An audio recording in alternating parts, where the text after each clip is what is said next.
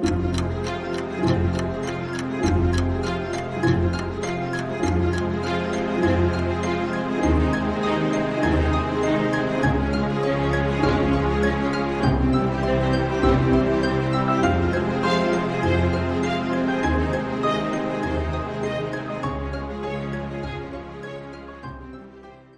Welcome back to another episode of Parker's Pensées. I'm your host, Parker Settecase, and this is a podcast where we explore thoughts in philosophy, theology, nature, and life, all the deepest questions with experts in those areas.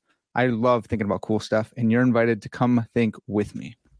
On this episode, we're going to be talking about uh, an argument for God's existence, and particularly one that I did not like. Uh, I, I didn't like it at all, but people have been working on it a lot lately and it's pretty interesting. So it's the argument from common consent and um, sometimes you'll hear people say this is a logical fallacy and this and that and uh, i'm really excited to get into it with uh, dr john john or jonathan uh, matheson. He's a professor of philosophy at the university of north florida and we were just talking about how uh, florida's weird they say north instead of like northern i went to northern illinois right but they have North Florida, South Florida. Um, that's neither here nor there. I don't know if we're going to settle that debate here today, but we're going to be talking about common consent and why thinking, um, considering the amount of people who believe in God uh, is is uh, evidence for God's existence. So we'll get into all that good stuff. Before we do, though, I want to thank everyone over on Patreon who's making this podcast happen. If this podcast is one of your favorites,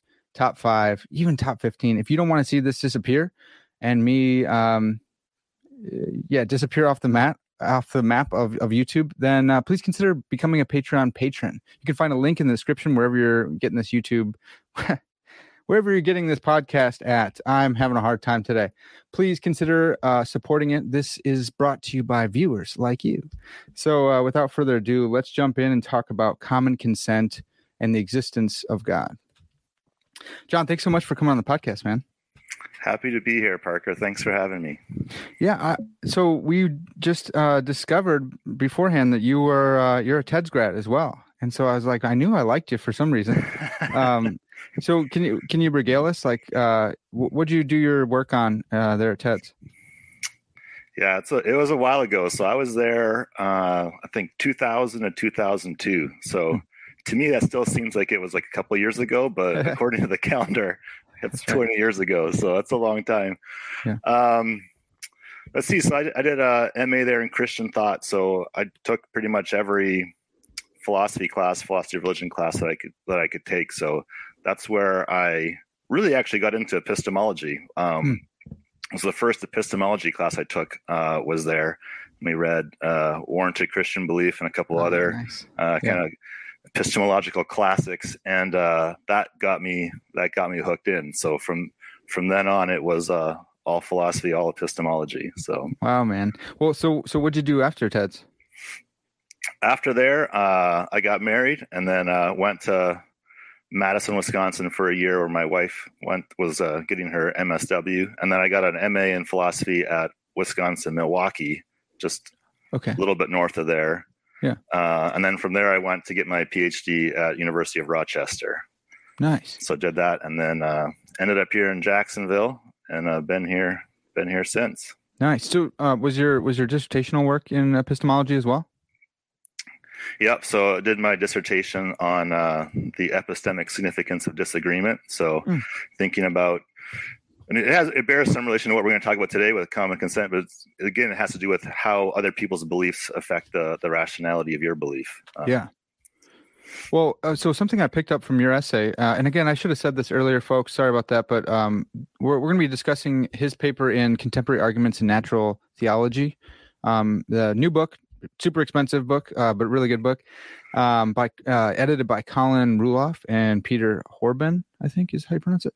Um, and so uh, his his argument, uh, his chapter in there is the argument from common consent. And um, while I was reading this, you had talked about disagreement literature, so that makes sense that, that you did work on that. And you said, I, I did an episode on disagreement with uh, my friend Nate Loffer. So if anyone doesn't know about that, you can go check that out. And and I've learned that disagreement um, serves as as ev- evidence against your position if someone is your epistemic peer or whatever and disagrees with you. But you said agreement should also count uh, as evidence. And I, for whatever reason, had never thought of that before, never heard that before. And it was really like illuminating. It, it blew my mind. I was in the coffee shop the other day. I was like, oh, okay, agreement should be able to help me if disagreement counts. Yeah, no, I, I think that's right. So, I mean, I think uh, the significance of agreements gotten a lot less attention uh, hmm. in epistemology than disagreement has. Yeah. Um, but I think the very same considerations point to agreement um, carrying some epistemic weight. Um, so what? Yeah, what got me thinking about it was uh, disagreement. So you know, when uh, Colin approached me about writing writing this essay, I actually hadn't really thought much about uh, the common consent argument, but saw okay. some saw some connections to things I've been thinking about uh, in terms of disagreement, and uh, so was, that drew me into this argument, and so it was it was fun to think about it. Like as you, as you said, this, this argument doesn't get very very good publicity. It could use yeah. uh it could use some better PR. Um, but what I found kind of fascinating about it is how it touches on so many big hot button issues in philosophy of religion. So yeah, it, it was a lot of fun to think about for that reason as well. Yeah. So um, yeah, it's it's interesting. So maybe we could just flesh out like what is the common consent argument. I talked about it a little bit um, the other day with uh, my former professor and TEDS professor Harold Netland. He he just kind of broached it in his new book on uh, re- religious experience, and he's working on how we can use religious experience, how it might be used uh, in po- in a positive case for the existence of God. He mentioned it might be used in a common consent type argument, and so um, even since then, I've I've been more open to this argument. But it's basically like uh, you know, if uh, it's it's rational for you to believe in the existence of God because there are so many others who believe in the existence of God. Does that does that sound right, or do you want to flesh it out a little bit more than that? Uh, just uh, the the summary core argument. Yeah, no, I think that's um, that's pretty much it for like the basics. So the basic idea is that we gain a reason to believe that God exists based on so many other people's belief that God exists. Okay. Um, yeah, and so like you said, it it does it does kind of sound like cheating a little bit, uh, in part because it's not it's not really thinking about what you might think is any direct reason to think that God exists. So it's not it's not using reasons that are about God directly, but about other people and what other people think about whether God exists. Yeah. Um, okay. So so this is um, something that, that was new to me. Epistemology is so hard, dude. Uh, analytic epistemology is uh, it's just wild. Um, informal epistemology, all that stuff. So, someone's evidence of evidence is evidence is yeah. like uh is like a, a common uh, thing. And that if, was my dissertation advisor's uh, slogan. So Richard Feldman, I think. Oh, are you serious? Was the, was the coiner of that of that phrase. I didn't know you did it under Feldman. That's insane, yeah. dude. Yeah, he like pretty much invented this whole thing with a single essay, right? Yeah, so I, I consider myself uh, a benefactor of some philosophical luck because I just kind of happened to. I mean, it just happened to go to Rochester. I obviously I wanted to work with uh, Feldman and Earl Conee, but the disagreement stuff happened, or his essay kind of happened, and it kind of took off while I was there, and so I got oh, to kind crazy. of get in on the get on the get in on the topic right as it was kind of launching. So I think I I owe a lot of where I ended up just to that sort of like accident of uh, circumstance. Yeah, holy cow, man! Yeah, I was going to bring up Feldman. That's that's wild. So, um, when it comes to common consent, I, I do do other people need to have the evidence, right? So you're collecting your your evidence in the common consent is not direct evidence like you're talking about. It's not the, it's not like facts. It's really just it's everyone else seems to have evidence or everyone else believes and i'm taking that to be evidence what if none of them had evidence would that destroy my evidence or is it just the fact that so many people do believe do they actually have to have some kind of content uh, that, that they're holding on to some kind of fact or does that not matter for the argument good um, well, I think it's uh, it's a little bit tricky. So I think it matters what it's rational for us to believe about those people. So if it was uh-huh. rational for us to believe that they believed it without any evidence, mm-hmm. then I think the argument would be in trouble, right? Because um, their their believing it wouldn't serve as any sort of reason, I think, for us to believe it. But in general, people believe things because they have reasons to believe it. Like that's yeah. you know, I mean, humans have their cognitive flaws for sure, but uh, in general, we tend to be uh, uh, rational creatures. And so when we believe something, we tend to have some evidence that it's true.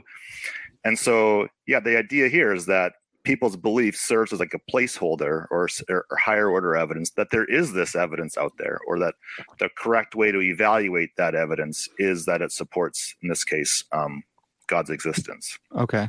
Would it would it change if uh, if only one person had the actual like evidence and everyone else was relying on that one person's evidence. You know sometimes you see this yeah. in studies and they're flawed because they're all actually i, I see this in turtles in turtle uh, surveys and stuff. I don't i'm kind of a turtle freak and it's, it's a weird thing. But if everyone's pulling from the same data and they're all purported you know it's ballooning up and it's like well they all came from the same thing so that really messes with the survey. It was one person's work. Good. Yeah so i think there's a couple a couple ways to to disentangle that. So I think there's two ways you can think of it. So I think the fact that they're using the same set of data, that's not necessarily a problem because I mean one of the issues is how do we interpret the data or what yeah. does it support? And so finding out that multiple people interpret the data in the same way, I think strengthens our reason to think that that ah. data does support what they take it to support. Okay. Right? So we're compare a case where you have one person interpreting the data one way versus 50 people interpreting that same data that way. I think yeah. your your epistemic position is stronger in the second case. It's still just one set of it's still that same singular set of data, mm-hmm. but you have better reason to think that that data supports what they take it to, given that so many people have evaluated it in that way. Yeah. So I think that's one case where one sort of input or one set of data can be bolstered up by agreement. But the case, as you kind of first set it out, was a case where like everyone believes it because this one person believes it. Yeah. And that's different. So I think that that would be a problem. So if everyone, if everyone sort of, or everyone who believed that say God existed just believed it because this original person believed it, and everyone else just kind of believes it on their say so. Um, then I think the numbers matter or matter a lot less because it's they're not independent. So one one sort of um, issue that both the disagreement literature and the common consent um, argument have to deal with is the independence of opinion, and that's kind of that's a tricky thorny issue mm. uh, you know so you could think about you know think of an analogous case with say um, you know with climate change there's you know 90% plus climate scientists believe that climate change is happening. So that sort of agreement uh, is taken, and I think rightly, to give us good reason to believe that uh, the climate's changing. Mm-hmm. Now, if it turns out that all those climate scientists just believe that because there's one sort of like, I don't know, the mega original climate scientist, right. and they're just believing it because that person thought so, well, then the agreement among the climate scientists would count for way less. Yeah. Um, so I, I, do think the independence of the opinions matters. The more independent they are, the better the strength of the evidence. Okay. Um, but how exactly we should think about independence, I think, is is is tricky and hard because you go, go, using the climate scientist example again, it's not that all those climate scientists are working in complete isolation from each other, right? right? They're still using each other's work and referencing each other's studies. So they're they aren't completely independent, but that sort of independence seems not problematic. Yeah. How exactly we sort of you know make a principal distinction there, I think is a tough uh, is a tough thorny issue. But I think we can point to at least clear cases of where independence um, is, is harmful and, and when it's not. Okay.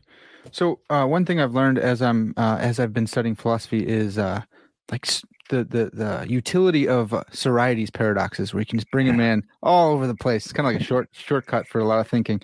But uh, uh, this is common consent, and so like, how do we determine what's common? Is it is it fifty one percent, um, or is there is there an actual point, or is it a vague kind of you know maybe over eighty percent, and then we can have more evidence, but it doesn't count if it's eighty three percent or something? What, what do you make of that?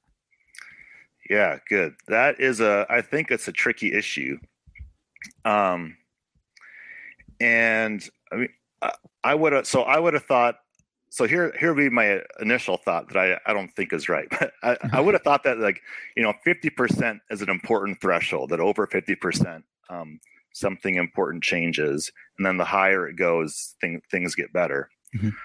I'm kind of now starting to think that even less than 50% could be, um, could be an important difference. So, hmm uh, like the analogy I use uh, in the papers with uh, recycling beliefs. Right? Yeah, so, great. Mm-hmm. Um, you know, the the way I far too often come to believe that today is recycling pickup day is by seeing um, my neighbors recycling out um, already. Mm-hmm. And if you think about that case, does there have to be 50% of my neighbors that have their recycling mm. out in order for me to believe it's recycling day? Uh, and I don't think so in that case. So um, obviously, if it's just one kind of neighbor, I'm not going to get too uh, too uh, concerned or think it's recycling day. But it seems like the number can be short of 50%, and it still be sort of like the best explanation of that belief is that it's true that today is recycling day. Mm-hmm. So I think what might be doing the work more than the actual numbers is thinking about what the best explanation is for the the data that we're seeing. And so the data, if the data is just say 40% agreement amongst whatever else, the best explanation of that could be the truth of that belief. Yeah. Uh, and I think if that's the case, then then then that agreement um, would serve as uh, an evidential basis or a good reason to have that belief. That's such a good point, and and uh, I I do really like the uh, recycling analogy because I'm I'm the same way. I have a a pretty long um, stretch to get to my house, and uh, it's just houses on one side, and it's just if you're there's no real need unless you live there to, to go down this way because it's kind of a dead end. And so like I'll go past and see everyone's recycling out, and some sometimes it's not recycling day, but some of them are f- forgotten. They brought it out, and uh, I, I wonder if there's like a if there's a again epistemology is so hard. If there's a distinction between like being good evidence and being being rational to believe like if if i see one or two of them it might be rational for me to be like oh yeah t- today must be thursday because garbage day is on friday and they put it out the night before. Um, but then if i if i keep going and i don't see anyone else yeah maybe that belief was rational but now it's it doesn't serve as like good evidence. I have better evidence that you know if we're doing inference to the best explanation that those two were mistaken and it's it was a holiday and so it's actually not friday but it's going to be saturday. Is there a distinction between like rational versus like rational is like base base level? Like it's rational you can believe it it's you you aren't uh, flouting your epistemic uh, duties but it's not great evidence. Yeah okay good. I hate the word rational because in part because it's uh it can be used in so many different ways. Sure sure. Um you know so I, I think there's a sense in rational of rational where we just kind of mean like that's not crazy right yes, so if, right. if we if we think about um know, I think of the analogy with like sports predictions. So, so you can predict who's to win the Super Bowl next year, and lots of those um, predictions could be rational, but none of them are like more reasonable than not, or mm. uh, the evidence on balance supports. It's just like, well, that's not ludicrous. Whereas if you yeah. said like the Jaguars will win the Super Bowl, that would be ridiculous, and you you would you would lose your airtime, and you would yeah. you wouldn't get to uh, defend your case. Yeah. So I mean, I think there's like a sense of rational that's well below even supported by the evidence. Okay. Um, so I think I think the sense of rational. I'm an evidentialist, so I think the sense of rational that epistemologists typically care about just is tied to supported by your evidence. Okay. So in, in the cases you were describing it, I mean, the way I would um, unpack that is when you see those first couple recycling bins, at that point, your evidence strongly supports, let's say, believing that it's recycling day.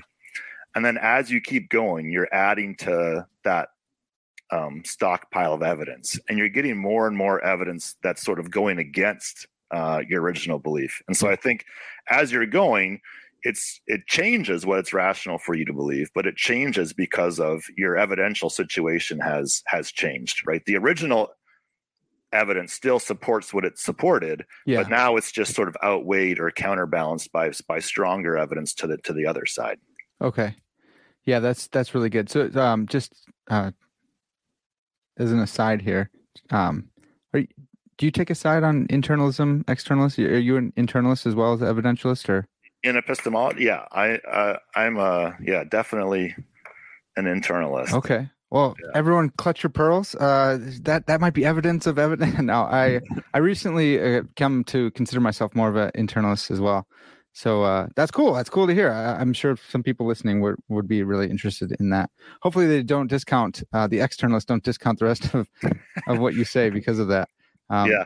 Well, I mean, one. I'll just one interjection. So one thing that I like about um, the disagreement literature, I haven't thought about if it applies as much to the agreement part of it. But what's nice about the disagreement literature is whether you're an internalist or an externalist about what provides justification for your beliefs, I think what's what the disagreement uh, literature shows is that discovering a disagreement gives you a defeater um, for that justification, or yeah takes it away. Yeah. And so, if, even if you're an externalist about what provides justification, um, almost all externalists still leave room for defeaters, for evidence to kind of take it away. And so, yeah. I think the disagreement, um, what's uh, appealing about the disagreement debate is you don't have to be an internalist or an externalist to kind of feel the pull of the the problem there because if it's a defeater it's a defeater for whether you're an internalist or an externalist yeah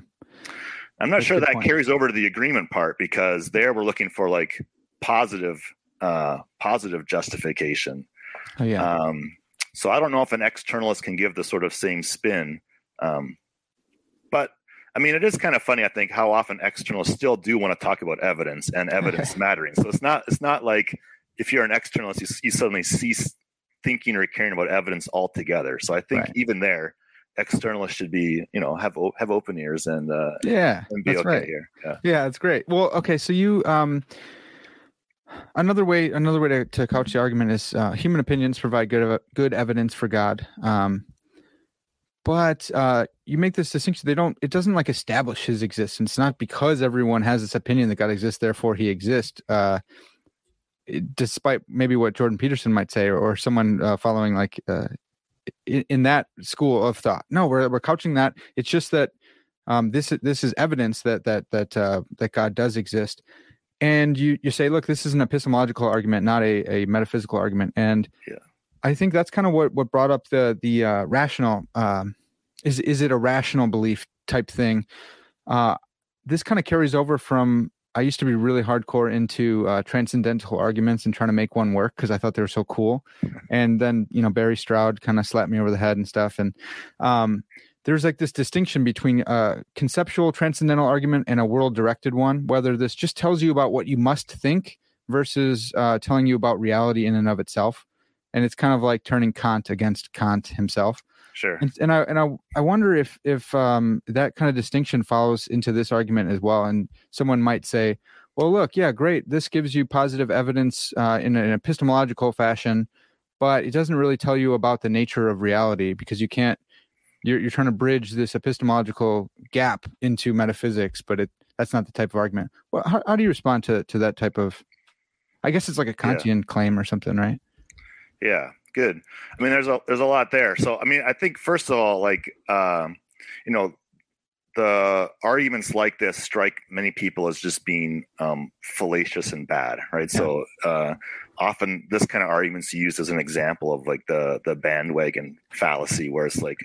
Um, where the idea there, I think, is this sort of confusion. Like, well, just because some people believe it doesn't mean that it's true. It doesn't follow that it, it's got to be true. It could still be false. Yeah. Um, well, and of course, I mean, because your your evidence never, uh, or at least very rarely, guarantees or entails the truth uh, of the thing that it's evidence for. Um, so that's where I think the the the fallacy sort of issue kind of is misunderstanding what's going on with these with these sorts of um, arguments or cases. So I do think the what's at issue is what is it rational for us to believe, but that that's not you know entirely divorced from what's true because what it's rational to believe it's what it's rational to believe is true. So yeah. um, it's not making anything true for sure. The world is the way that the world is mm-hmm. and i mean the way i think we're just doing our best with the information we have to get our best sort of like cognitive map of what the world actually is and the best way to do that is to follow our evidence. Yeah. and you know our evidence is still fallible. It's not you know it's incomplete it's imperfect and it doesn't guarantee that the world matches um, you know the way it indicates. But we can't do any better in terms of getting at the world i think than following what our what our evidence says. So i mean that's where i think you know our goal as to in being good believers is to follow our evidence right and yeah. believe in accordance with our evidence. And if the world's the world ends up not being that way well then okay i mean okay well what else what else could we have done um, than than go with the way uh, with what our evidence suggests.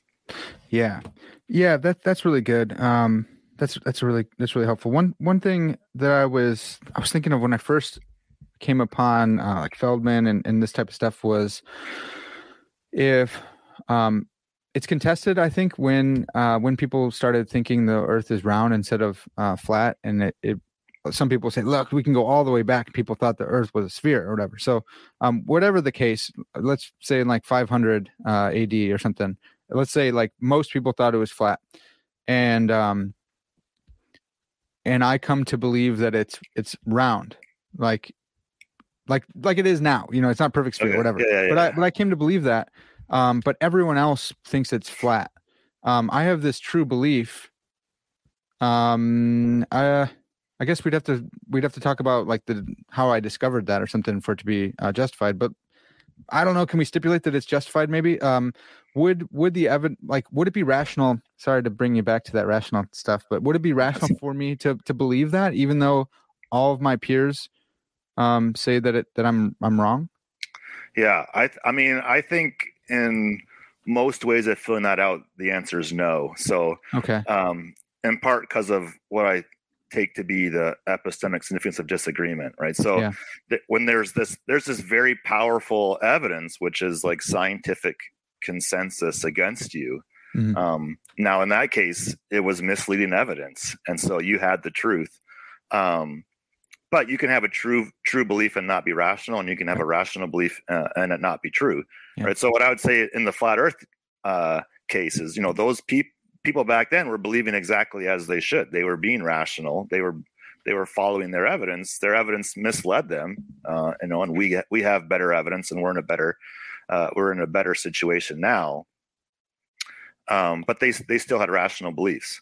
I mean, yeah. so what, one kind of I think what you're maybe you're hinting at is the one kind of tricky part is like how does this maybe goes back to the Sorites series too, is how does that then shift, right? So if you have this sort of like consensus scientific right. opinion, and then someone comes around and starts out as an outlier.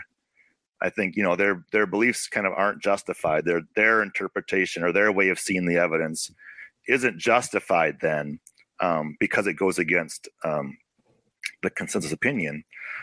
But at some point it becomes justified right? Because now we're all justified in believing that the earth's roughly spherical. Right. You know when when exactly did that happen? You know did, did it have to you know at what when did the scale sort of tip over? I think those are kind of those are those are kind of tough questions. But one thing I would just at least say is that even though you know, I guess you're you're the you're the spherical discoverer in this case. So yeah. even though um, I think you're not justified in your belief, I think you're still rational in carrying out your research program. It's still a good thing for you to be defending ah, your belief, okay. to be okay. um, making the case for your belief, trying to convince other people. So that that project, I think, is still a rational project for you yeah. to take on, even if your belief that you're correct isn't justified for you. Yeah, that's good, man. So I'm I'm taking a philosophy of science class right now, and uh, I think maybe Lakatos talks about that. With like, it's like, yeah, keep keep on with the scientific project, even if um,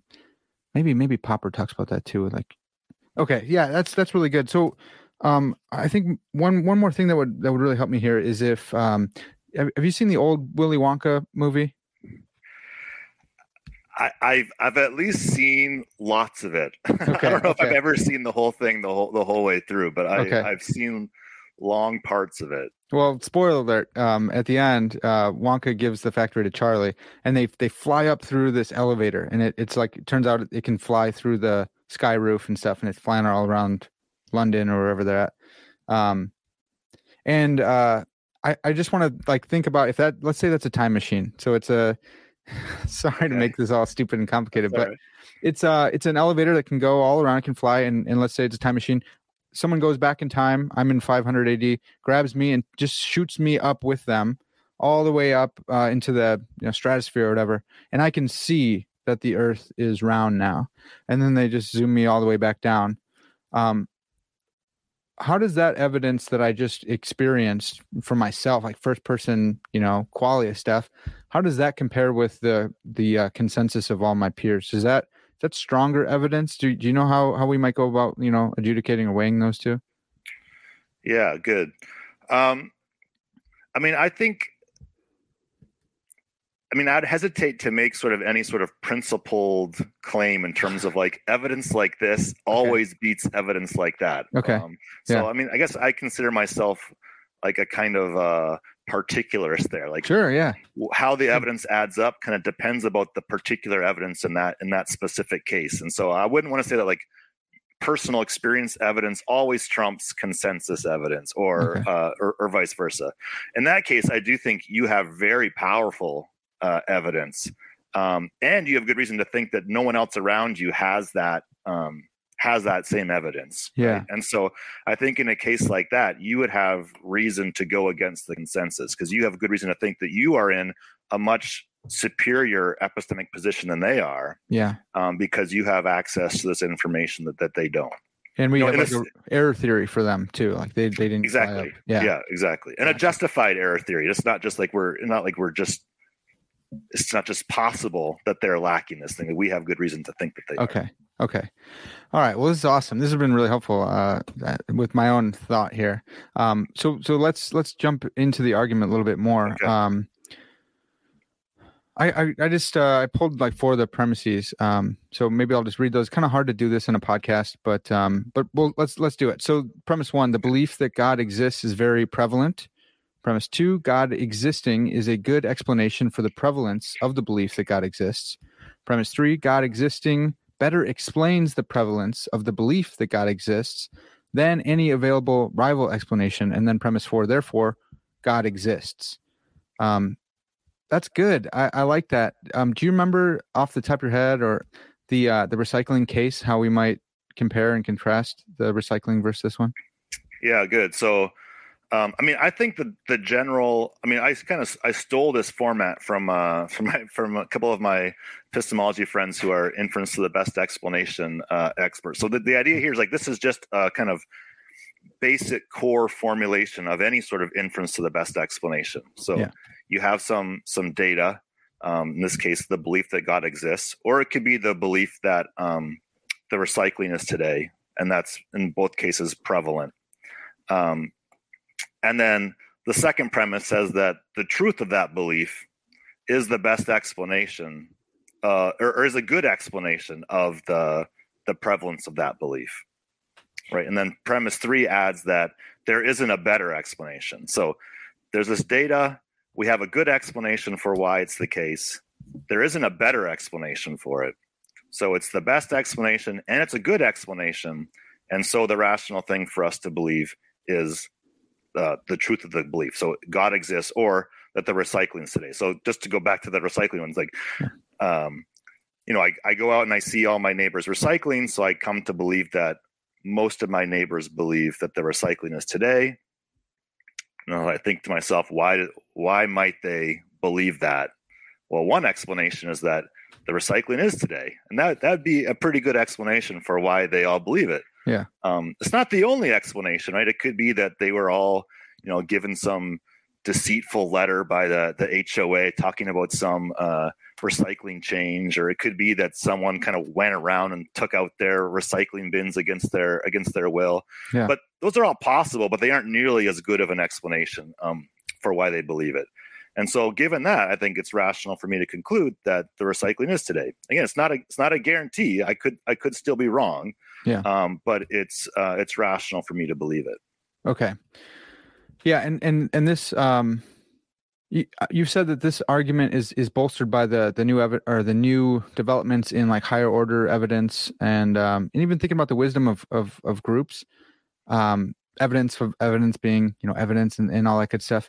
Um, what does this depend on thinking that most people are um, like decent reasoners or, or decent knowers? Like if you had this idea that most people are dumb, uh, yeah. would that change how the argument should affect you? Yeah, definitely. So, I mean, if if if people got it wrong more often than they got it right, um, that would be a big problem. Okay. Um, so, yeah, part of the background here is that you know while people are still biased people and they still have their cognitive flaws, um, we still do pretty good, right? In terms of getting to true beliefs, we we still do all right. Uh, we still hit on things um, you know, r- roughly accurately. Now, that's one way to kind of resist the argument.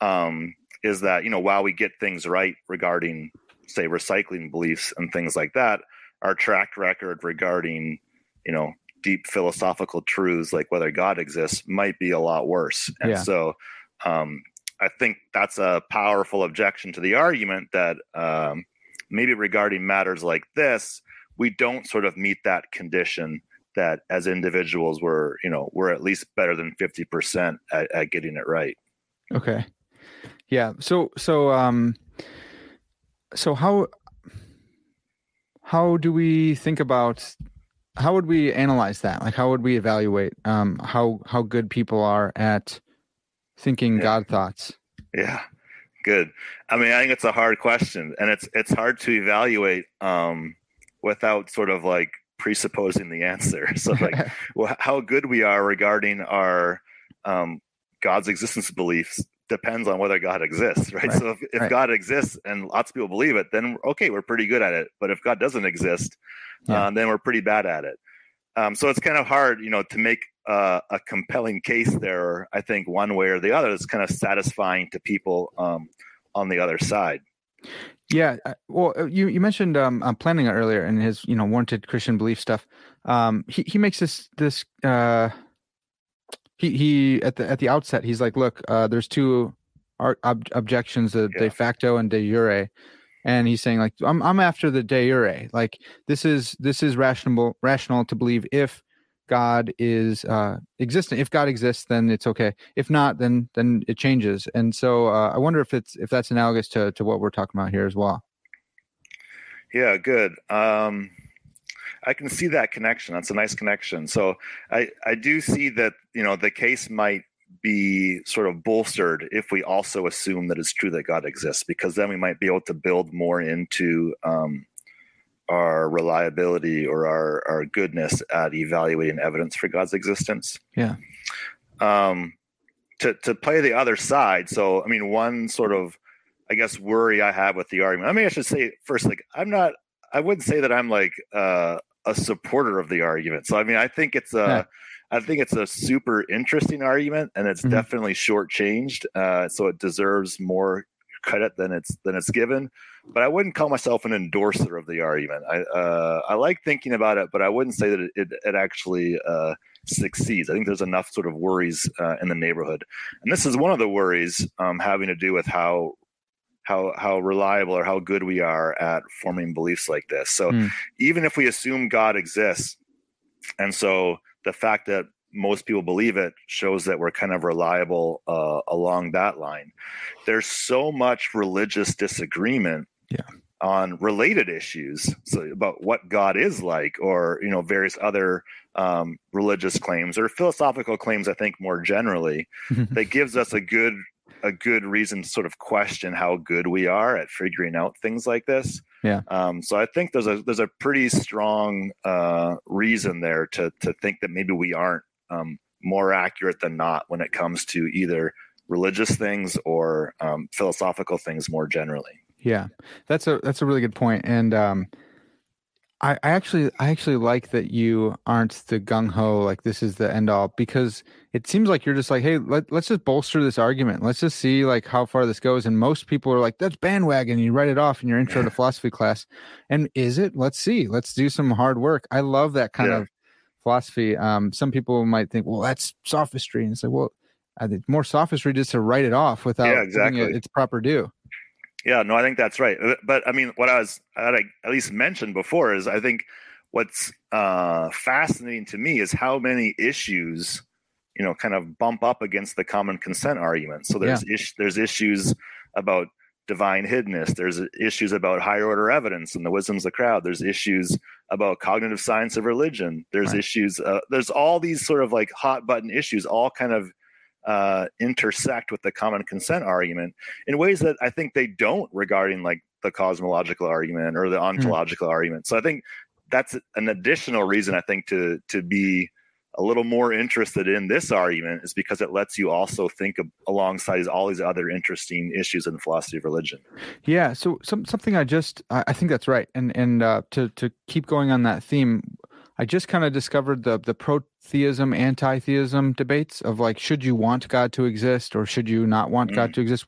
You know, uh, couching, setting aside whether he he does or not. And um, I thought this might have some implications there as well. Like if you if uh, you might be a pro-theist and think you're a pro-theist because you want common consent not to disprove the rationality of humanity. Like if 80 if 80% or 90% of human beings believe in God, uh, and like you should maybe you don't want everyone to be idiots. Maybe maybe that's a consideration that you that you yeah, you go into your theorizing like oh, I I kind of want there to be a God so that yeah, n- not everyone's dumb. Yeah, interesting. So you took me you took you took me for a turn I wasn't expecting you to go. I thought you were going to say maybe the reason why people um so many people believe God exists is because they want God to exist. Right? Oh, so yeah. That, that's a possible sort of like debunking explanation yeah, yeah. against Wish the common consent kind of. Right. yeah, you kind of turn it the other way around, maybe which is maybe we want the God to exist so that we have this better view about human rationality, which is which is interesting. I like that. Well, I I I I've been talking to too many epistemologists, I think, and uh and they're not like, possible. That's awesome. Well, I used to have I used to have much uh, a much harder view on like um, people who didn't study philosophy, I guess, because I studied it and I thought I was awesome. And one of my epistemologist friends studying to at, at Northwestern to be uh, to get his PhD in, in epistemology or an emphasis there, and he's like, "Look, dude, I think people aren't as dumb as sometimes we think in philosophy classes. Like, I I want to think that."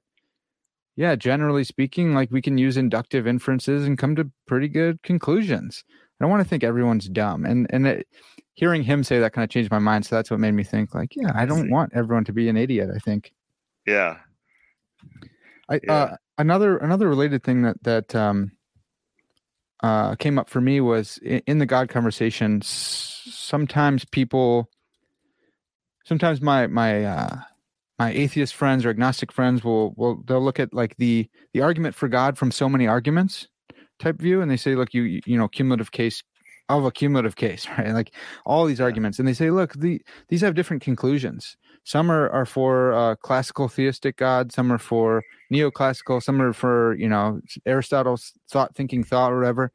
And uh, I, I thought this this brings in this argument. Another thing it bumps on uh, is like rigid designators and definite descriptions. Like when you when you say God, if you have like this rigid designator, then okay, it's just whatever entity all these things are referring to. And maybe John Hick comes in and says, yeah, it's a greater, you know, like impersonal reality, whatever. Um, but if you have like a definite description, then maybe even like the God of Calvinism is different than Arminianism, is different than open theism, and and then your models might be different too. So I just thought that that's another area of uh, another emphasis that that this brings in, sucks in, and you have to get clear on all this stuff. It's really fun to to think through because of one argument here. Yeah, no, definitely. I mean, I didn't even touch on that issue, but that's that's a good one too. I mean, that's that gets seen a little bit in terms of it's really hard, I think, to find good data about how prevalent um, theistic belief is, in part because it's really hard to get clear on that question, right? To make sure we're all talking about the same thing, not Right. talking past each other, and you know, even you know, a lot of a lot of the data is about whether you are, you know, part of some religious tradition or something where Right. leaves open you could be part of that tradition without having this belief you know for that that's a that's a possibility there too Oh yeah, so i think it's it's it's a hard thing to get precise on though i do think there's enough information that sort of like does lend good credence to the idea that the belief that there i mean i think the more general you make it the stronger the case is going to be right so Right. that there's some that there's a divine being is going to get a lot more uh, c- common consent than there's a being that's omniscient, omnipotent, and and wholly good, yeah. which is a narrower one. But even that one still, I think, is gonna is gonna have there's a big there's a pretty um, big group of people that, that are on board there. Definitely. Yeah. Yeah, you're right. One one cool fact that I, I grabbed, there's a lot of cool facts, but one that was just kind of random was um you mentioned uh, who wants to be a millionaire and the this Yeah. was nuts to me. The audience poll did much better. Uh, it was a much better strategy to go with the audience than to call an expert friend. And it was like 95% to 65%. And it, it just kind of shows which oh, man, I don't know. I still have to think about this more because I don't trust crowds really, but it shows like that the crowd was a better choice Yeah. than an expert. there's another example that's really good. I like that that one's really great. I don't think I put this one in the paper, but there's another famous um, experiment where they're I think it's counting jelly beans in a jar. Oh yeah. And so everyone. I think you did put this one. In, did yeah, I put it in there? Okay, so everyone kind of everyone gives their guess of how many jelly beans are in the jar, and the the average response did better than all but one of the individual guesses. Yeah, crazy. So, uh, yeah, it's it's it's uh that sort of social psychology stuff is really fascinating to me. I've only really sort of like began dipping my toe into those waters, but yeah. uh, it's definitely interesting. It, it does go to show that the crowds have a lot more going for them yeah. Uh, than we often give them credit for. Yeah. Yeah. Well, uh, so, so you've said like, you know, this isn't, you were approached to, to make this, uh, to write this argument, uh, up in the way that you did. So it's not, yeah, it's not like you did your dissertation on it and you want to, your, every, your whole, uh, livelihood is staked on it. but, but do you find a, uh, significant difference between what we hear as the, uh, informal, you know, bandwagon fallacy versus uh, common consent. Is there like significant difference in, in, in what it what would that be if there is? I don't, i mean i don't know that there i mean the only i don't know i really hate informal fallacies. I think okay. Uh, i think they're dangerous and we shouldn't we shouldn't uh, i think that we shouldn't be teaching them because i think it just equips people to just quickly label and uh, dismiss arguments or, or um, reasons or people without uh, without giving them their sufficient due. Sure. And I think often when where there's a fallacy, there's something true and good in the neighborhood, right? That that's why it became a fallacy. If it, if it was just a terrible way to think, yeah. it wouldn't have caught on to be a popular way of kind of going bad. So there has to, I think, there's often something sort of true or a good way to reason in the neighborhood, and I think that's the case here. I mean, I think you know the whenever i see the bandwagon fallacy sort of discussed or why it's a problem it's always this sort of refrain of well just because the group thinks so it doesn't mean that it's true the group could be wrong which you know of course the group could be wrong so i mean right. i don't i don't think anyone should think as long as the group says so i definitely i definitely have a true belief so i think um if that's what the fallacy is is being sort of like certain or thinking that the group somehow makes the conclusion true that's a mistake but i think that's not that's not typically what's going on mm-hmm. usually it's this more modest claim of well going with what the group says uh, can be really good evidence to think that something's true again it's not infallible it's not perfect doesn't make your conclusion certain yeah. but uh, it's you know it's what we have to go on yeah, so that's actually really similar to what my friend said uh, when we, when we were talking about informal fallacies, and he was like, "Yeah, like there is a good, yeah, exactly what you said. There's a good line of reasoning close within the proximity. Otherwise, so many people wouldn't do it."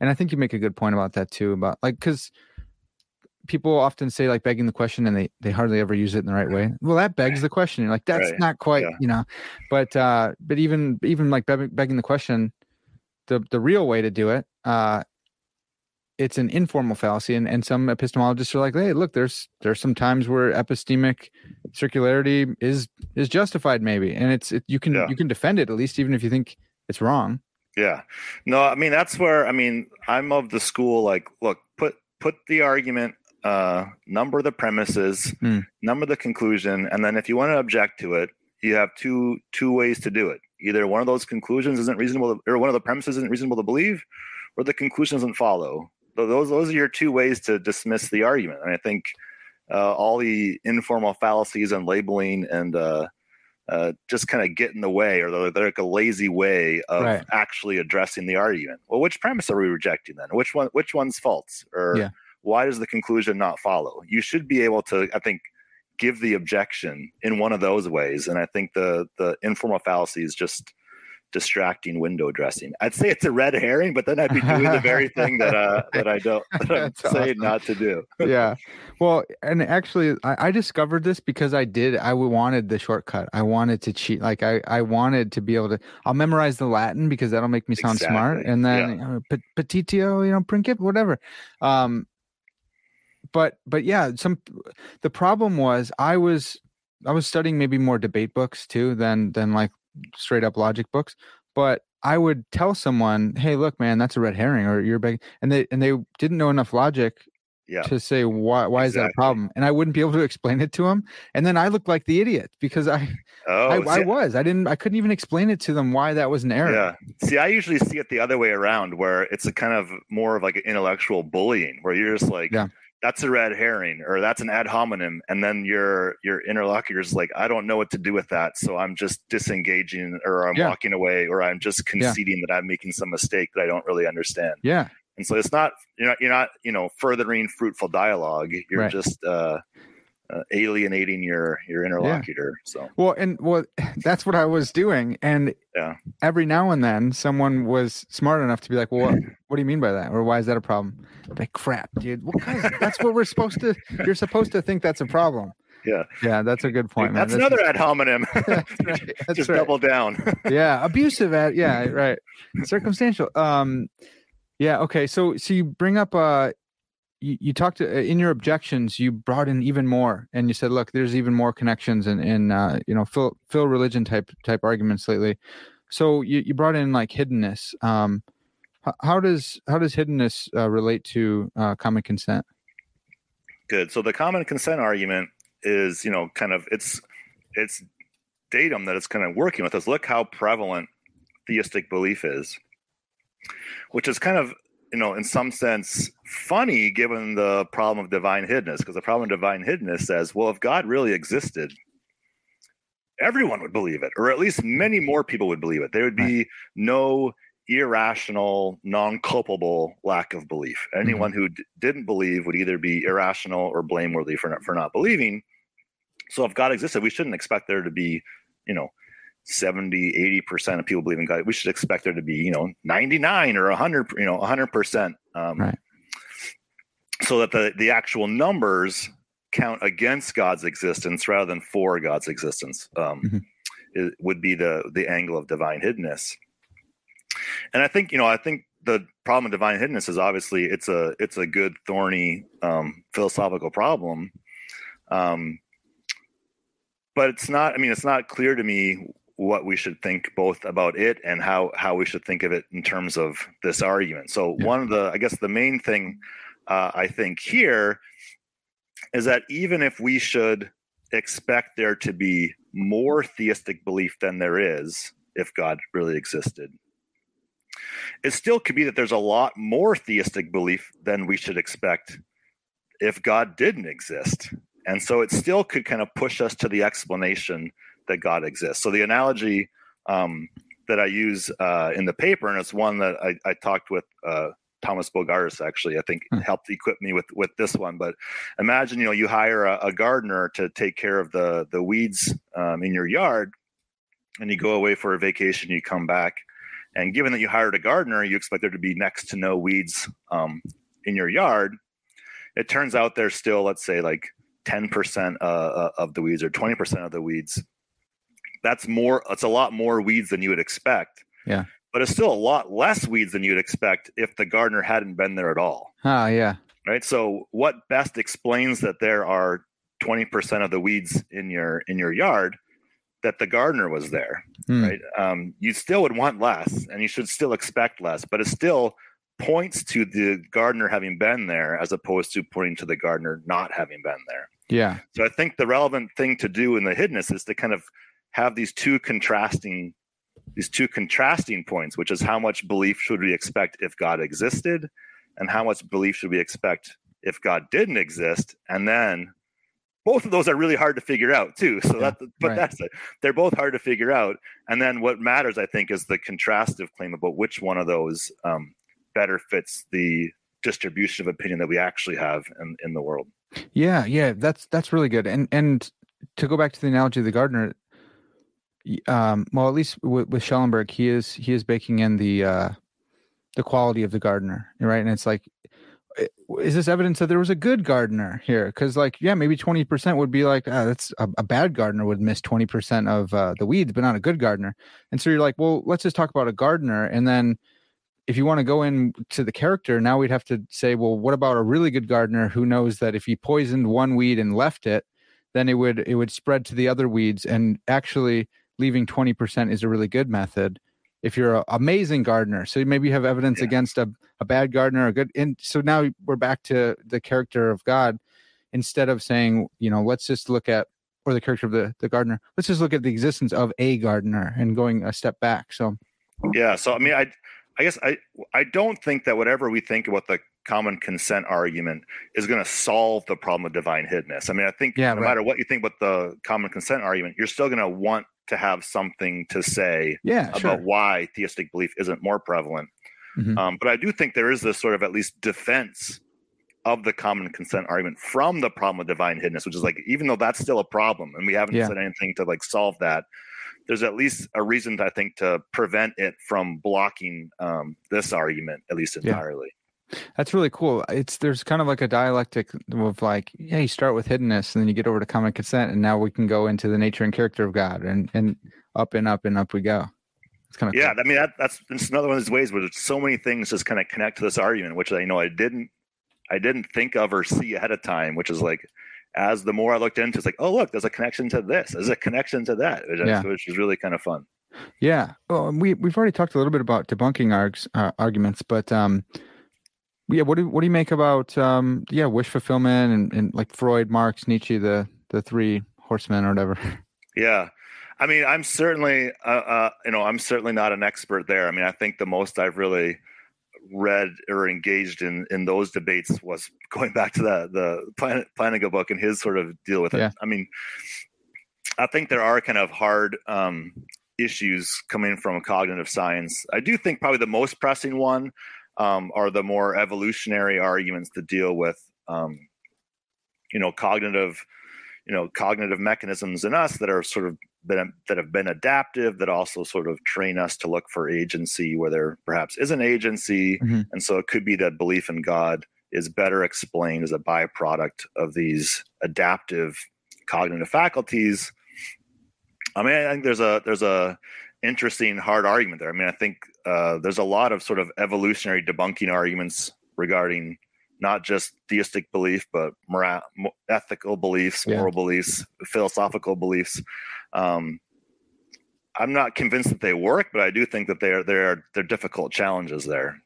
And that that's like uh, the hyperactive agency detection device, right? Like it's yeah, I think that's right. H H A D D uh, had or something. Had, yeah, yeah, yeah, yeah. We look we look for and when I first heard that one, it, it, it really freaked me out. I think I heard about it when I was in, in undergrad, and then um, you know, other guys like Tyler McNabb will be like, "Well, that's good, man. If God existed, of course he'd he'd put that in us. He'd want us to recognize agency and stuff like that. What kind of God would not do that?" And I was like, "Oh, so it, it yeah, it comes to interpretation again."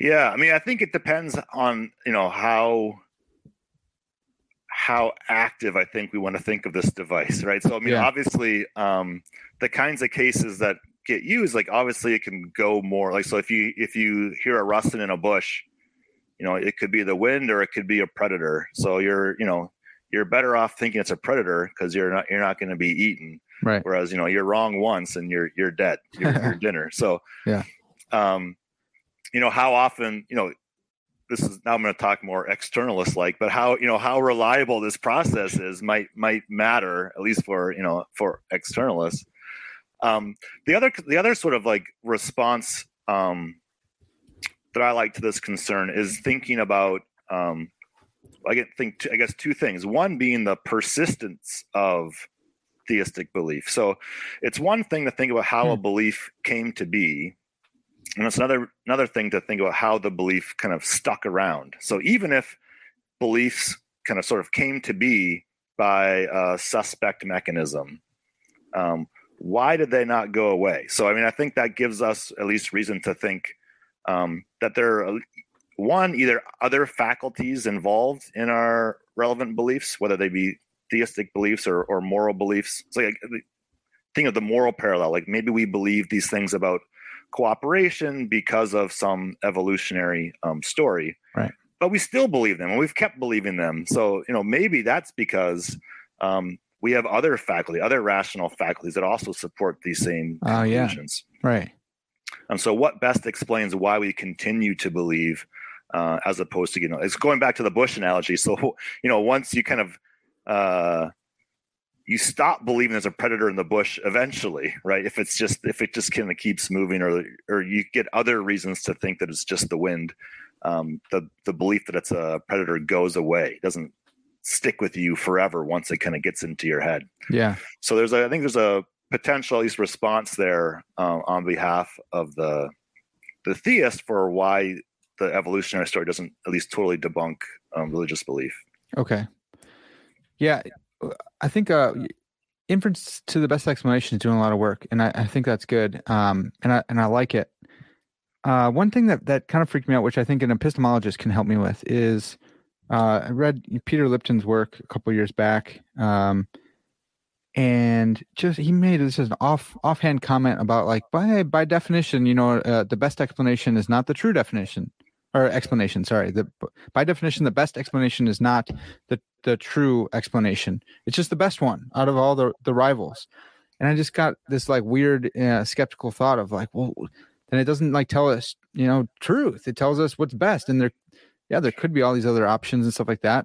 Um, and that's certainly been the case in, in history when we we look back and we laugh at them now for thinking the Earth was, you know, turtles all the way down or whatever. Um, as an epistemologist, man, maybe you can help me out. What, um, we're just if if we have if we use inference to the best explanation to think that this is the true explanation for why the pizza is not in a refrigerator, like we that's justified, right? Like we can say like that's good evidence for me to believe that, and so I can take that to be true, not just take it as if it's true, right? Yeah, right. Okay. Yeah, I mean, I think uh, if if it didn't give you that, it wouldn't be doing uh, what it needs to do, right? So yeah. I think the whole point of an inference to the best explanation is to deliver a justified belief, to, to make you rational in believing the conclusion. I mean, I'll just kind of point out one other sort of objection that people have is, um, you know, the best might not be so impressive if it's the best of a bad lot. Totally. So, yeah, you know, the the best singer on American Idol might be a terrible, still be a terrible singer, but they're right. the best of the, of that group. And so that's the reason I formulated the argument um, as I did in the paper is to kind of build in. It's not just the best; it also has to be a good explanation. Yeah. So I think inferences the best explanation are only going to really work if it's not just the best, but also does a really good job. If you're if you if you're the best explanation, but you're still a pretty crummy explanation, then I think you're probably not going to be uh, justified in believing it on that basis. Yeah. But in the case of like both the recycling belief um, and you know possibly in the theistic belief case the the a good explanation is that um, god exists or that recycling comes out today um yeah i i think of uh I came home from a tournament once. I, I grew up wrestling. I wrestled throughout throughout college, and I, I came back from one in middle school or something. And I told my dad like I got fourth place.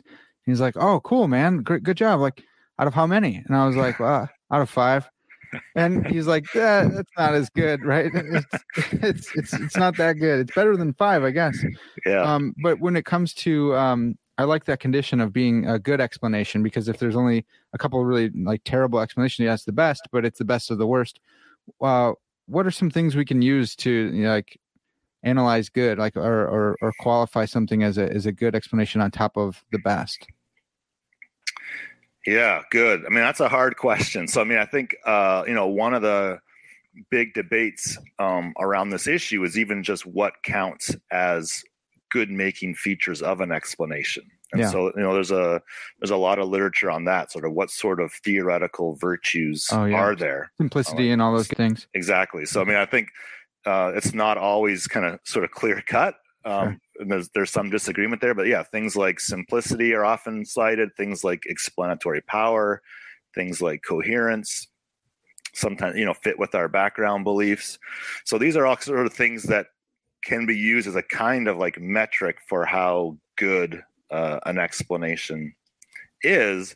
But again, there's not. I mean, I don't think there's any sort of um, nice, neat formula where you can just kind of like plug in plug in the scores for a theory and then it comes out as uh you know good not good or, or exactly how good how good it is so a lot of that's going to be sort of our you know in, intuitive judgments there and our you know i think there too it's going to depend on agreement and disagreement people thinking about the theory you know, the different theories and what they come to think of um, their their sort of theoretical goodness.